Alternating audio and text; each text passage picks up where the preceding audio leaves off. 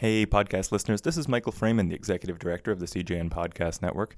Uh, just want to let you know we're going to be on a little summer vacation here at the C J N. The office is going to be closed, so we're going to uh, take a week off from the Canadian Jewish Schmooze.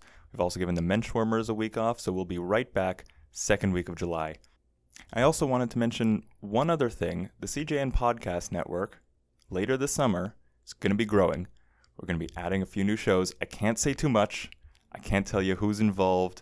I can't say what they're going to be about, but we're going to be adding some new shows later this summer, by the fall. Uh, I'm very excited. They're very cool projects, uh, and I cannot wait, but uh, we're just going to have to wait a little bit. So subscribe to the two shows that we have right now, Canadian Jewish Schmooze and Menschwarmers, and uh, we'll see you later this summer. Thanks.